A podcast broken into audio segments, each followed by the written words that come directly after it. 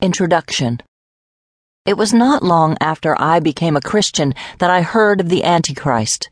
His very name evokes fear. He is the embodiment of all evil.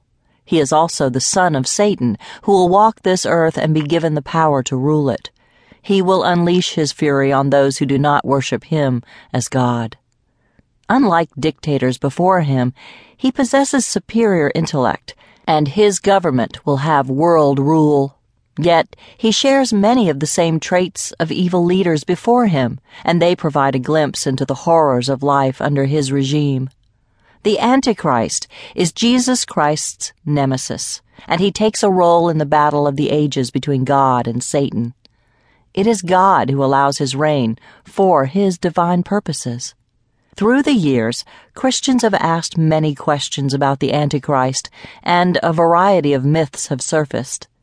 This book answers those inquiries and corrects the myths. In addition, I reveal a good deal of information that is not common knowledge, but is in the Bible concerning the person of the Antichrist.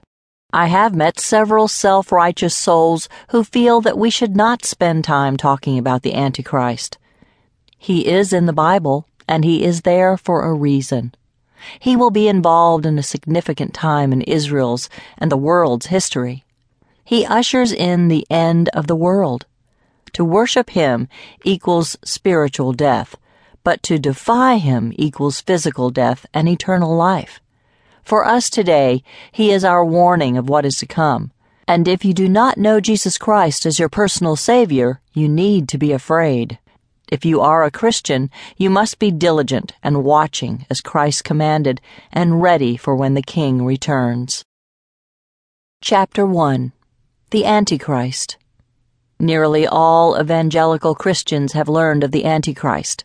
He horrifies, mystifies, and fills us with dread. He is the world dictator who the Bible forecasts arrives into his position during the earth's final years. Every generation of Christians has talked about him. Even the apostles questioned Jesus about the Antichrist, and they mentioned him in their books.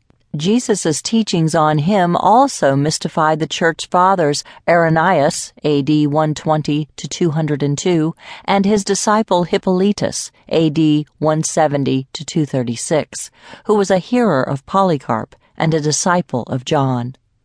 They discuss the Antichrist in detail, which reveals the early church members' preoccupation with the end of the world and the Antichrist.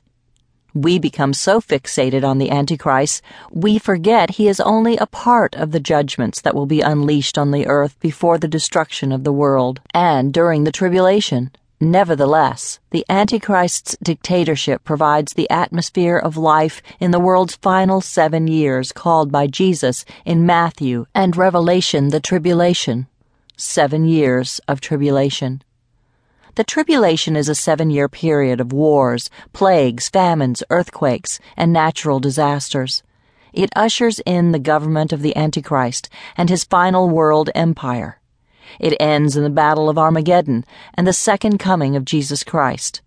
The Antichrist's dictatorship reigns supreme during this time of God's wrath. Part of the earth's judgments happen through the Antichrist. The book of Daniel specifically defines the time period as a week, which is a seven year period of time. Daniel details the abomination of desolation, which occurs in the middle of the week, and Jesus tells us that after this event will be great tribulation. Daniel actually provides the number of days from the middle of the tribulation to the end. Peace Treaty with Israel. All Bible prophecy centers around the nation of Israel. The tribulation begins when the Antichrist signs a peace treaty with Israel, guaranteeing Israel peace. The Antichrist is a deceiver, and he deceives Israel into believing he is the nation's ally. In several places in Scripture, the Bible elaborates on the deceit behind this agreement. God tells Israel they have made lies their refuge. In the book of Isaiah, God reveals the truth of this covenant.